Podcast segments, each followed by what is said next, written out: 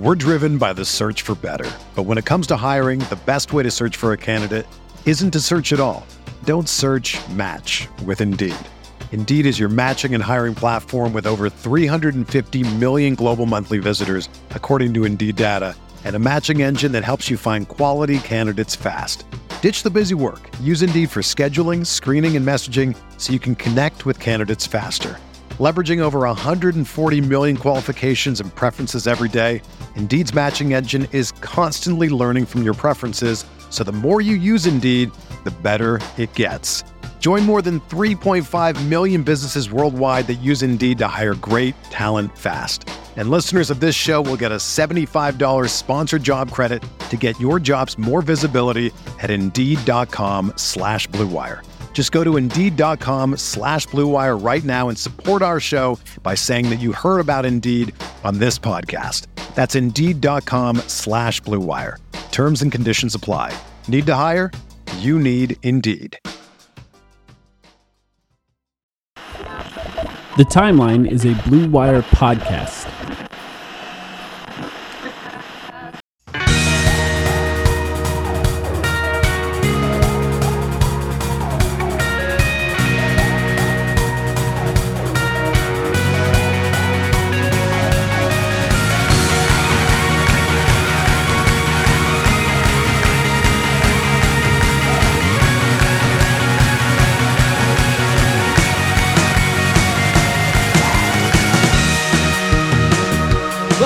Timeline of Phoenix Suns podcast. The Phoenix Suns are one win away from the Western Conference Finals after going up 3 0 against the Denver Nuggets. My name is Mike. I'm here with Sam. Sam, how you doing? What is there even to say, my friend? I almost considered pitching to you that we just came on for a 30 minute episode of chanting Suns in Four for this one the, the entire time because um, as convincing a win as it gets for the Phoenix Suns. And now, now they're up 3 0. Uh, we know what Denver is up against. They're trying to do something now that uh, 142 teams have tried and failed in the past. It's not to say it's impossible. Mm-hmm. I'd say we're in good shape. Yeah. I mean, the main reason I think we're in good shape is that they tried a bunch of different things and it didn't work. They it just have- didn't work. They have no momentum. Yeah. Nothing. Here's where I want to look- start mm-hmm. tonight. DeAndre Ayton. A perfect place to start. Incredible. I, I don't I, like that's where I want to start, but I didn't even know what to say. As as impactful the for a second year play, sorry, third year player, forgetting how old he is, for a third year player to be playing like this in his first playoff series, completely unfazed by the MVP Nikola Jokic, a perfect example of a game where you can't just look at the box score because Jokic had a monster stat line: 32 points, 20 rebounds, 10 assists but 13 for 29 from the field. And I said Jokic, um, or sorry, uh, Ayton came into this game having held Jokic to 24 of 60 shooting through games one and two. That's 40%. The stats have not updated yet, but I guarantee you it was under 50% again tonight. In fact, I think it was probably pretty close to that 40% number again. Three games in a row that he has just absolutely matched him physically. He's never gotten in foul trouble once. Uh, Yes. We've we've never seen those sort of critical miscues and and you know miscommunication on defense and just those those little errors that you would expect from a young player. He looks like a 10-year veteran in his prime out there locking down the MVP and it's it's amazing Mike because I just even in my wildest dreams I did not think that that this is how we'd be talking about DeAndre Ayton in his first playoff run. It's it's truly remarkable what he's doing right now, both against the Lakers and now against the Nuggets. His development in his career as an NBA player, so the three seasons he's been an NBA player, is remarkable. But just isolating this single season, you could talk about his development being his development being remarkable. Just this season alone. There were times when we talked about it throughout the season when he was on the court for the beginning of the season, the Suns were at their worst at times, and now they are by far at their best when he's on the, on the court. Uh, to a point where we were terrified of him being in foul trouble in this series. And that's not been an issue. And I think that's not been an issue because of the level of discipline in the way that he plays defense against Jokic. It's incredible to watch because mm-hmm. they do attempt to bait him into fouls, He Jokic has- or anyone else, and he just does not foul. He's sound. He's a robot. He's a fucking robot. He doesn't fall for anything. I'm serious. Yeah. He does one foul in 37 minutes against Jokic. Yeah, against an MVP. And, and by the end, Jokic was just grasping for anything he could get. He was complaining to the refs. He got a tech because because he was just trying to bait him into contact that you know wasn't really there. It, it, it, the the fouls he was trying to get were basically non-existent. yeah, I mean, and and and again, just stressing the point. I know everyone knows this by now, but we've been saying it all season. It, it's not about the stat line with DeAndre Ayton. Like you look at his stat line tonight, and and the reason this is so important is because we all watch the game. More people are watching the Suns now. But honestly, the vast majority of the NBA community is still not watching these games. The the types of trolls y'all interact with on, on NBA Twitter, they're not watching these games. 10 points, 15 rebounds, zero blocks. Not the type of stat line that pops off the page necessarily to tell you, wow, this guy was the most impactful player on the floor. I, I guess you could only debatably say he was the most impactful player on the floor tonight because other guys were so good on offense, but at least on defense, no doubt, most impactful player on the floor. Um, Ayton has had games before where he puts up 20 and 15 and he doesn't he just doesn't look that good. And then he has games like this where he has 10 and 15 and zero blocks, which is why I say blocks are a garbage stat. They say virtually nothing about defense. He has stat lines like this where he just dominates that end of the court as to perfection as much as he possibly could. And unless you're watching the games, uh, you really can't make that final determination of exactly what his value is. And it's not just about the fact that the Suns won the game, because obviously people are happier when when the Suns win games. But no, the Suns won this game because of DeAndre Ayton. Like he's the number one thing I wanted to talk about in this game. Devin Booker did his thing. Chris Paul did his thing. They Yeah. they perfectly uh, they they perfectly attacked the Nuggets. I guess you could call it an adjustment. It wasn't a smart adjustment, and we'll talk about that. We'll talk about all that. In a looking forward to talking about that. Yeah, talk about all that in a second because that's important too. But it starts on defense, and the Nuggets have not been able to get into a rhythm offensively this entire series, and that comes down to Da. It's it's other guys too playing great team defense. Everyone's playing the role, but Da's at the center of it. I said, and and you know what? I'm totally okay eating crow for this because people gave me shit about this several months ago. There was one time in, in the middle of the season I was not happy with where DA's focus was on a game to game basis. I said, you can't call this guy a defensive anchor. This was about when the Suns were 500, I think a little bit after. Um, in, in like January, maybe it was early February by that point. But I was like, he's you can't call this guy a defensive anchor. He's not playing like a defensive anchor. Since the All Star break, he's playing like a defensive anchor uh, uh, in the truest sense of the word. And I can't say enough positive things about his game right now and where his development is headed because he has just been amazing. Well, I, I'm really glad that you brought it up in this game because I think in a lot of ways the attention is going to go to other guys, and I think those guys rightfully deserve attention. But this is the type of game where the number one pick had a massive, massive impact on the game, and it deserves credit as well. And I think what's pretty amazing about this game is that when we talk about him defensively, we commonly talk about giving him almost less to do because the idea is that he can focus on uh, a specific matchup. Like we we all remember his rookie year, he had games where he guarded Giannis, he had games where he guarded LeBron, and that was just his job in those games. But this game, his job was Jokic. But he still was switching out to guys, whether it be on the perimeter or at the rim, being that same rim protector and finding ways uh, to trust his teammates to gang rebound, which worked relatively well. Obviously, Jokic had an incredible uh, statistical performance on rebounds, but it just didn't affect the game in the way that they wanted it to and they needed it to in order for them to win. So he had he was juggling a lot of different responsibilities in this game. It wasn't just that his job was to lock down Jokic. And by the way, there was one stat in the middle of the game where I believe he was Jokic was shooting four for twelve while Yeah, I did see DeAndre. Mm-hmm. Ayton was guard, guarding him. And now the stats haven't updated yet. We record these immediately after the games. I imagine the stats are still relatively impressive, even after Jokic got a few to go in later on. Uh, they were not good shots, a lot of them. You know, they were good shots for an MVP in that he can still make them, but they were contested shots. They were not wide open. And and just to be able to do those two things this well in a game, I'm, I'm like I said, I'm glad you brought it up because he deserves a lot of the credit for what went down tonight. Yeah, I I really he's was amazing, Mike. Uh, honestly, that's that's all I have to say about it. Is if we get this sustained effort out of him, then you know I don't I don't want to bog down the conversation too much with contract discussions because There's still I- I- time. I think it can wait. I think it can wait until the summer when the run is officially over. Let's see what happens. You know, a series against um, the Jazz would be much different uh, than a series against the Clippers, which would be much different than a series against the Nets. All of those potential possibilities that are left for the Suns, we're going to see a lot of unique, different sort of combinations of of these guys and adjustments and different matchups, and it, it'll just be interesting. Um, but the trajectory he's on right now, I just did not expect him to be here in in year three. I'm going to be perfectly honest, and it's it's it's really encouraging. It's really encouraging. I find it kind of amazing in, in this series. The starters are kind of doing all the work in in a lot of ways.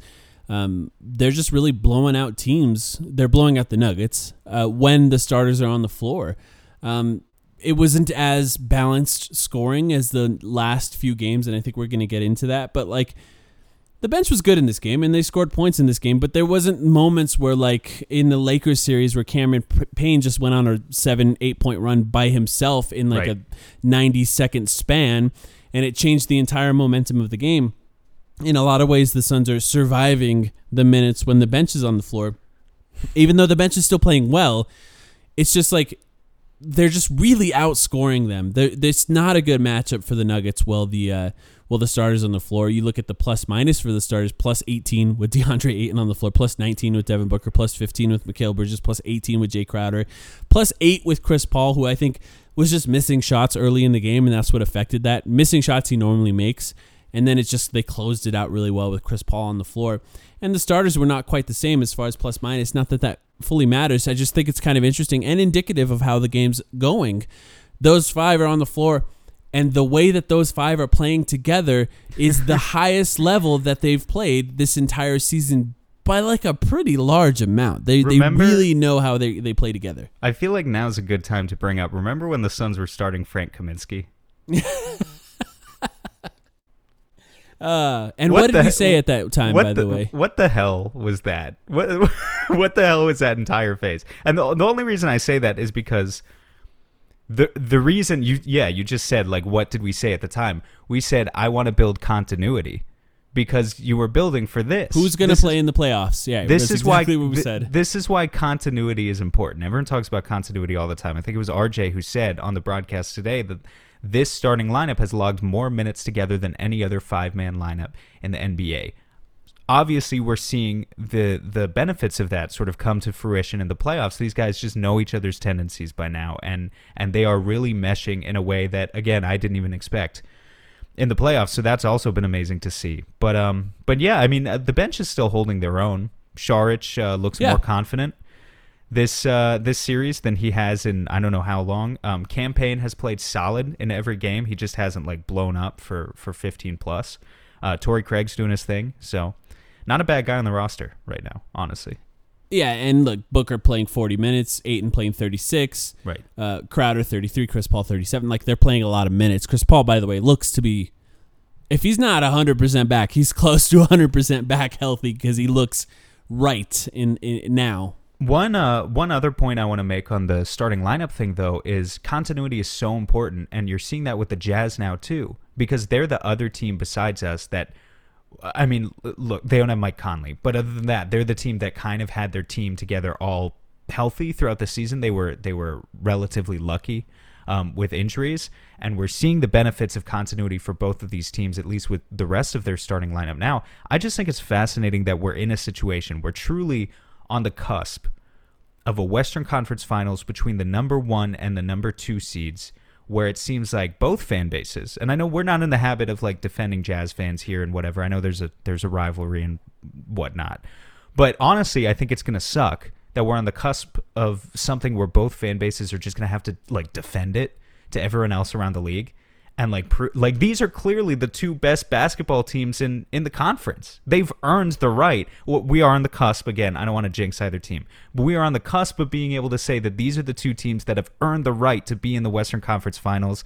and you're still going to have to fight the narratives of oh this guy was injured in this series that guy was injured um, you know the, these these are small market bullshit teams we want the lakers we want the clippers yada yada yada it's just i don't know we're getting really Well- good basketball mike we we Well- we could get some really good basketball but it's going to be annoying that's all i'm saying i'm looking ahead a little bit for Suns fans who feel the need to defend the I don't know the product, just don't, just don't. Who cares? This is really really good basketball that we're seeing, and and maybe the Nug- not really from the Nuggets in a lot of ways, uh, but from the Suns, from the Jazz at times. The It's- Clippers, I think the Clippers were kind of a garbage team for the last two games defensively, but like this is still high high high level basketball played by really good teams.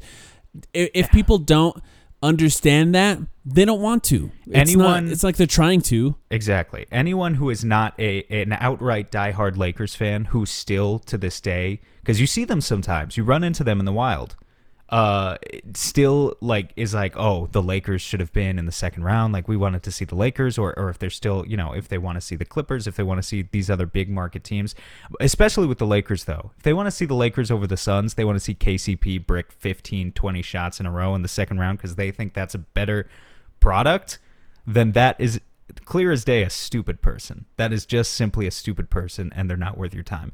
Now, the problem is, and I'm trying to be better. We're all trying to be better. We have New Year's resolutions, all of us.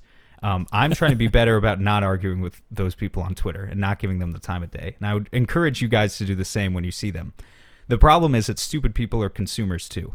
Um, so you know, I do like on the one hand, I hear you. I don't want to have to defend the whole ratings thing. On the other hand, I want other people to appreciate this stuff as as much as I do, and yeah, it's just it's just gonna hurt. I'm gonna have to kind of internally fight that battle. I can already feel it coming. Eh, The people that really love basketball will appreciate it. By the They way, will. on the on Dario Saric, how about two fake DHOs that got points both times from Dario Saric in this game, Mm. including a pump fake that drew a foul? That to me, to see him confident enough to fake that DHO, turn and dribble down the lane. Once, uh, I think two pump fakes. One actually went in. The other he was fouled. That's kind of where I felt like, okay, now he's got that confidence back. He So- looks a little bit more confident. he's had a really funny development throughout this season where I came out of the gate. I remember I was posting a Dario Saric pump fake thread because the first two months of the season he was it was automatic. Like he was fooling guys every time with that pump fake. And then it got written on the scouting report because you know he switched positions this year. Centers weren't used to guarding him. So I, I could see how that would fool them the first time he plays them. And then it was written on the scouting report. They should have known already. This guy can't jump past two inches. The only way he's going to score on you is if he if he does a pump fake. Don't fall for the pump fake. And we saw for three months straight, everything Dario tried would get swatted out of the stratosphere. So to see him do it tonight, we finally come full circle where it, it worked and then it didn't work and then it, it it didn't work so much to the point where it worked again. So I'm I'm happy for Dario. He's strung together a couple good performances in a row.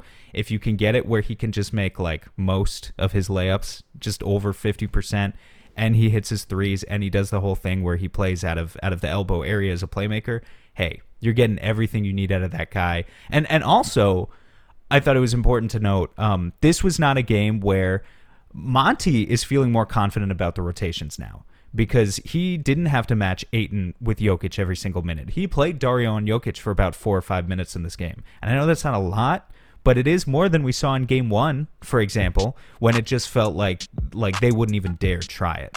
And now they're willing to try it, and that's also just a good sign for, for where his confidence is.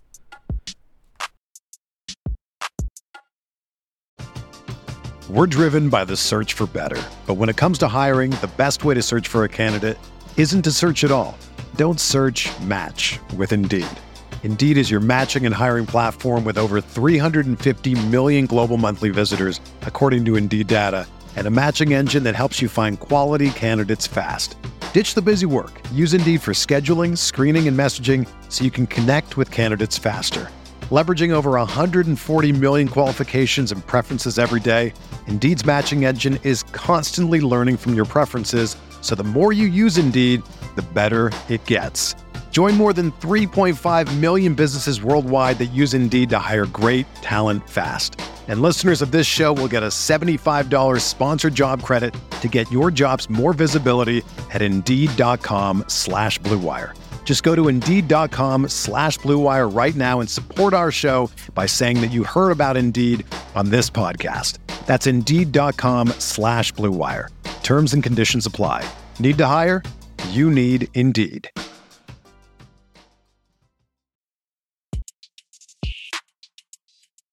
Let's talk about how the Nuggets defended the Suns because I think this is where uh, truly the Nuggets, I think, showed that they don't really have the personnel. It's not really a schematic problem with what the Nuggets are doing, it's more about the guys. They don't have the guys that can really do the types of things that makes the Suns uh, struggle offensively. They just don't. They can't defend the Suns. That's really what it boils down to. Um, we talked about it on our last episode. What could they potentially do? Jokic plays at the level of the screen. This is something that uh, we've talked about. For those who don't know what I mean, that means Jokic is as high as possible on screens. That gives him the option to trap, uh, like Devin Booker. When Devin Booker is coming around to pick and roll, the Suns play a lot of pick and roll offense. Uh, so that gives him the option to trap. He can potentially uh, show or hedge, which means he comes out and basically tags Devin Booker and then runs back to get the roll man, DeAndre Ayton. Um, now they dropped him back a little bit further.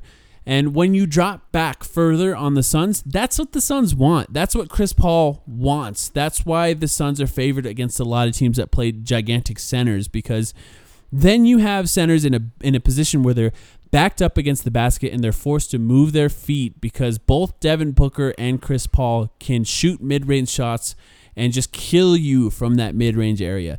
And because both are good passing, uh, good at passing, if they help off of anywhere else on the court, they can swing the ball. And because everyone else can pass, it can move even more times if they continue to recover. And that's how the Suns continue to find open shot after open shot after mm-hmm. open shot. They're just too fundamentally solid to guard with a drop coverage. So, you know, the thing that the Nuggets took away tonight, to an extent, uh, is that corner three that was killing them so much in games one and two, right? Because because the Suns didn't have those passes straight to the corners. Now, actually, the Suns still did hit some corner threes too. So I wouldn't say they exactly took it all away, but but you know what I mean. They took away that initial pass that Booker and Paul were both making, but at the expense of just giving those guys whatever they wanted in the mid range. I mean, the two of them had 55 points combined on 39 shots which is very efficient offense. And part of the problem for Denver is this game was also officiated in a way where it wasn't just Chris Paul got to whatever spot he wanted. It was also Chris Paul snakes the pick and roll, gets you know backs up a little bit. I thought you were you were spot on about this. You were like they're dropping Jokic back, which means the Suns are pulling back a little bit too and getting more space to allow those guys to snake the pick and roll, which I thought was an astute observation. But once Chris Paul does that, he gets a defender on his back. He flails a little bit. We can admit that he did it. You know, the Nuggets flailed too, but Chris Paul definitely flailed tonight. Um, and you know, he got to the free or throw line. Or just stops. He, or just stops, and, and you know, it's the Trae Young thing too. He does that too. But Chris Paul does it as well, and he got seven. He got seven free throws tonight. Booker got another four. Um, so that was 11 points for them right there because they didn't miss a single one. It's just you can't you can't guard those guys like that. And so you might you may be asking yourself, okay, if we're telling you uh, if we're telling you that you can't guard Devin Booker and Chris Paul with a trap, you can't guard them with uh, a, a show, a high show or whatever, and you can't guard them with a drop, then what's left? Well, what's left is either you zone up on them, which teams you know teams will throw different looks at guys throughout a game. They'll they'll zone up on you for like uh, portions of a quarter, but it'll never be at the NBA level. It's never your primary defensive coverage. It's just kind of to confuse you for a couple minutes. Mm-hmm. Um, so and the that, Suns have too good a ball movement; they can break zones. They they can they can. Um, but all that really leaves is switching. And we've said from the beginning of this series, the Nuggets can't switch. And why can't they switch, Mike? There's a couple reasons, but which one? Which one are we really focusing on here? They don't have the guys. They don't have the guys, but specifically, which guy are they playing like 35 plus oh. minutes a game who got toasted Michael Porter three Jr. games in a row. Who, yes, and, Mike. And yeah. look, the reality is it's two guys that can't switch. But we'll well let's talk about Michael Porter Jr. first. Uh, the Suns just absolutely demolished Michael Porter Jr. on defense in this game. Look, we talked about the, the defensive scheme of dropping back on those pick and rolls, but the other thing they did is pick on the worst defender. And this is, I think, one of the main differences between the regular season and the playoffs is once you find a weak spot in the playoffs, as a coach, your job is to really hammer at that weak spot as much as possible. Be, as the Suns Twitter uh, says, relentless with that.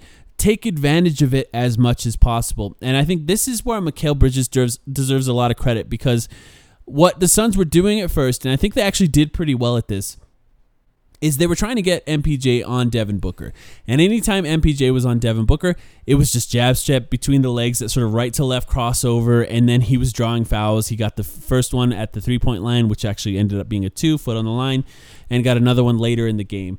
Um, but when this when the Nuggets were doing a better job, I think of hiding Michael Porter Jr. just off to the side with Mikal Bridges on him. What I thought they did was fascinating. They put Mikal Bridges in the weak side corner, so the opposite side that they're running the pick and roll. They didn't just swing the ball to Mikal Bridges to allow him to sort of isolate with ball handling.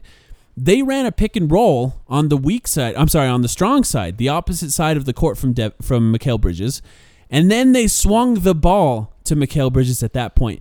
And what that did is it sucked Mikal, I'm sorry, Michael Porter Jr. off into a little bit of no man's land where he's mm. afraid of the rim getting uh, dunked on, if you will, and then swinging it to Mikal Bridges in the corner. Now Michael Porter Jr. is running out and trying to to really close out hard yeah. on Mikal Bridges. Mikal Bridges doesn't have that sort of left to right ball handling yet, but what he can do is read a defender that's closing hard and attack him on his weak foot. So, mm-hmm. and for those who don't know, it's the front foot, the foot that's planted forward you attack that foot, it's harder for defenders to turn their hips. And if you're bad at turning your hips, like Michael Porter Jr., or if your entire back is made of Play Doh. yes, then you have Mikal Bridges in front of you. You're in a bad position, and all of a sudden you have Jokic, a bad defender, and Michael Porter Jr., a bad defender. And Mikal Bridges did a really, really good job of taking advantage Facts. of that in this specific game. A really good job. Facts. He's to your point. Doesn't have the left to right shake. That's just not Mikal's game. But he's enough of a straight line driver and has enough explosiveness off his dominant foot that yeah, he's he's gonna kill MPJ in those situations when he's moving in space. And and also to Mikal's credit, we've seen him attack closeout so many times this season. But I've said this a million times uh, it's it's another step for him to really see it through to the end and attack the rim and get to the free throw line and go for those layups. He did that several times tonight. So I credit Mikal Bridges for really stepping up. As yes, uh, Chris Paul and Devin Booker were the number one and number two options in this game, but Mikal was almost as dynamic a scoring threat in, in some stretches as those guys, and and so he was he was really good. Like when you have when you have a player like Mikal who can attack a mismatch like that, like you can identify it and then actually run plays for him, it's so much different from just the typical BS kind of 3 and D mold player you think of of just these standstill shooters in the corners. He's just he's developed into so much more than that, and the fact that he can take advantage of these types of mismatches uh, also bodes really well for the Suns' future, short term and long term. The other player I want to talk about on the Nuggets, and I he Nikola Jokic deserves the MVP. Yeah, he deserved it. He does he does so many things well, so so many things. But what he also does, I think, for me, is he exemplifies exactly why it's important for a center to be a sound defender in space, because he's not. He's just not that. And I think it's tough because nobody wants to say this about Nikola Jokic in this series because he's doing so much to keep the Nuggets in it. But it's a different thing when a guard is doing that much on offense to keep a team in it and then incapable defensively because they're not the last line of defense.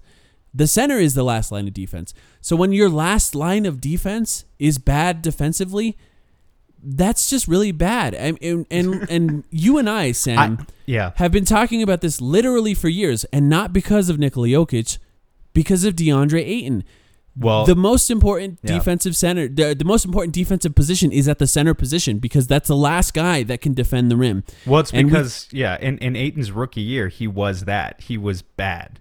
He was in bad. space, exactly. Yes. Yeah, in space, and he's so so so good in space now uh, that it's just such a different thing. And I think the modern NBA, if you want to break it down to these NBA Twitter terms that people use, in the modern NBA, your center cannot be this bad at defense in a playoff series, and like Nikola Nikola Jokic can be better at defense. And I think this is this is a really bad matchup for He for can him. be better.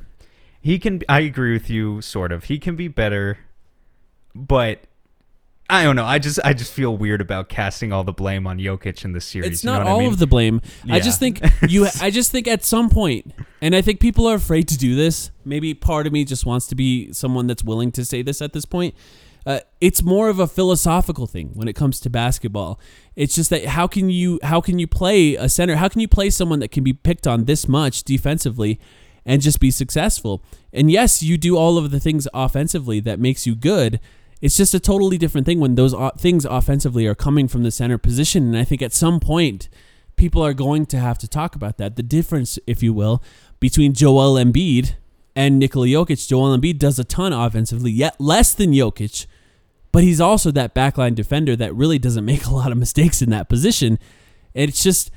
I don't know. You can. It's just tough for me to watch a guy who can get picked on this much. I know he's the MVP, and I know how much he does.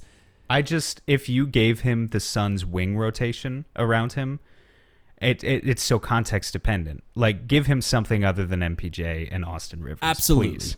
No, you're g- if you gave him right. if you replaced MPJ and Austin Rivers with Mikal Bridges and Jae Crowder, it would be night and day. So I don't know. I mean, he could be a lot better in this series. I understand philosophically the argument you're making about being the last line of defense. Uh, we're just gonna have to see. You know, like the the NBA is in a pretty unique place right now. Um, you've got guys like Jokic who who's still pretty young. He's got plenty of time to get healthier squads and and try and make more deep playoff runs. I'm acting as if his season is guaranteed to be over. It's not guaranteed, but you know what I mean.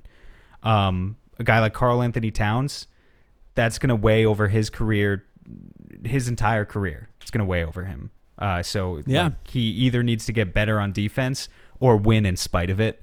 Um, but yeah, someone needs to basically prove you wrong, and so we're gonna have to see who it'll who it'll be if anyone. yeah, it's it's it's a weird thing too with Karl-Anthony Towns. Not that I want to go on too long of a tangent here, but he can move laterally. He just doesn't, and that that's a completely different thing. Where Nikola Jokic, I'm not sure if he can move laterally too much, and that's a different thing with him. And I think the Suns, if you want to project forward at all, which I'm not willing to do for a long extended period of time here as well. Uh, I mean, Gobert plays a drop, and he and he drops pretty pretty far back, and that's just an interesting matchup for the Suns too. And and I don't know, it's going to be interesting to see if that does happen, right? Suns versus Jazz. Yeah. what are they going to do? How, what kind of adjustments are they going to make against Well, the I do who think prefer I, that? I do think Gobert can switch a little bit more than he's given credit for. Um, he's Definitely not- more than Jokic. Yeah. De- a lot more than Jokic, right? So I, you know, he does drop primarily, but um, I, I also think the Jazz, it's just their their wings. They've got, I don't know. That's going to be a really interesting matchup. How They're so- fascinating is it that for the whole year we talked about, and we really spent a lot of time breaking down exactly why switching is the problem for the Suns offense. And they played a first round series where they kind of had the guys to switch, but not really. Yeah. A second round series where they did not have the guys to switch, and they could potentially play a third round series against the Jazz where they prefer to not switch. Yeah, it's it's tough. Um, It's it- it- surprising. It, makes me feel really lucky that the Jazz are playing the Clippers, but on the other hand, the Jazz are just such an amazing offensive team. They're they're incredible shooters at every position, except except for Gobert, obviously. But otherwise, they're incredible shooters at every position, and especially to see them have the series they're having right now without Conley is really impressive. But uh, I guess they're just they're really well built because because they don't have the greatest point of attack defenders I've ever seen, but guys like Royce O'Neale, Bojan Bogdanovic is doing really well in that series. They're slightly bigger wings that are just really well built to match up on Paul George and Kawhi Leonard. But in a series against Chris Paul and Devin Booker, it would be completely different. They're not they're they're more uh, strength and less speed. So I don't know. That's going to be a really interesting matchup. I should probably start researching it a little bit. Yeah. But uh, but Yeah. yeah. Uh, I mean, I think the Clippers do have a chance to come back and win that series, especially compared to the Nuggets Well, let me just- beating the Suns. Let me just point out teams that go down 2-0 in series, like just based on this is just based on history. It's not projecting forward based on the current teams, but it's just history says if you go down 2-0, you still have like a 7% chance of winning historically. Like I said at the beginning of the episode, if you go down 3-0, 0% based on history, that doesn't mean you can't do the completely unprecedented and be the first, but but th- those are just what the odds say. So the Clippers can definitely come back. It would be like a less than 1 in 10 phenomenon if they do. Totally possible though. I spent the entire second half of this game thinking about the ways that the Nuggets could win game four, assuming the Suns won this game. And the only thing I could really come up with, because I don't think it's a schematic thing, what it would take to me is a really poor shooting night from the Suns and a really, really like otherworldly shooting night from the Nuggets. I It- mean, it, my- would just have to be a variance game. My first impression is Michael Porter Jr. needs to have a Michael Porter Jr. game like he did in the, the Portland series where he had 22 points in that first quarter or whatever. But uh, another part of me almost says maybe just don't play. Dude, just don't play him. Like he's Yeah. been he's been that bad on defense. Maybe play him Yeah. 15 minutes and just give Will Barton more minutes and honestly maybe you'd have a better chance. Yeah. It wouldn't surprise me if they changed up the starting lineup, took Facu out, who didn't even play that much in the second half as well. Uh, I think that might be their sort of desperation maneuver. But for the record, um, Michael Malone said he thinks the training staff is going to be mad at him for the amount of minutes he played Will Barton tonight. Uh, so it's just a little bit of a danger zone that they're getting into. Um, one more game that that's happening this weekend that could be the last game of the series if the Suns find a way to win. Obviously, we're going to be back to cover that one. Do you have anything else before we uh, call it quits on this one? Um, we haven't done this in a while, so we're getting a lot of new listeners right now, which is always awesome. If you like the content, uh, leave us a five star review on Apple Podcasts. I beg for that basically like once every month or two. But uh, but yeah, you guys would be surprised how much that helps us. In, in Oh, you know what the, else? Getting the right YouTube eyeballs. video. Oh, oh, yes. Fuck yes, you're right. I literally spent like all day uh, on that after I got off work too. Um, yeah, check out our YouTube video. I just posted a video about um, just the Suns, like what their identity is. You know, I, I think my motivation for making it was I was getting frustrated about some of the national conversation about they just don't get it. it's like you know this is a this is a serious contending team now. They're in the second round, and there are still a lot of voices where I felt like they just don't get it. They give a lot of credit to Chris Paul. Chris Paul deserves an enormous amount of credit, but it can't just end there. That can't be the end of the story. And so I wanted to talk about what really separates the Suns from the rest of the pack.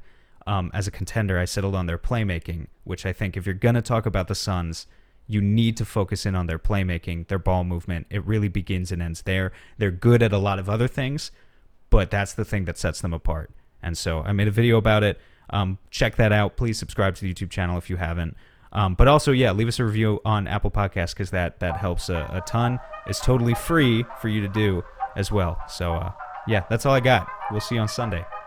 Yeah, thank you everyone for listening. We will be back after the game on Sunday. Hopefully, that will be the end of the second round, and the Suns will be in the Western Conference Finals. Thanks, everyone.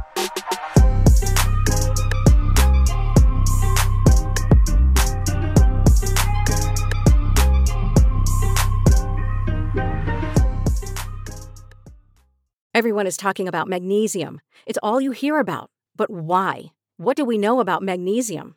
Well, magnesium is the number one mineral that 75% of Americans are deficient in. If you are a woman over 35, magnesium will help you rediscover balance, energy, and vitality. Magnesium supports more than 300 enzymatic reactions in your body, including those involved in hormonal balance. From functional medicine doctors to mental well being and female hormone experts, we all know that magnesium is the one mineral to improve all aspects of well being and health. But which one? Magnesium Breakthrough from Bioptimizers, the trusted choice recommended by leading experts with seven best absorbed forms of magnesium to ensure your body receives the support it needs for overall well being. Go to bioptimizers.com slash balance today and use code BALANCE10 for 10% off. Support your journey to wellness at B-I-O-P-T-I-M-I-Z-E-R-S dot com forward slash balance. Magnesium Breakthrough from Bioptimizers, your foundation to optimal health and vitality.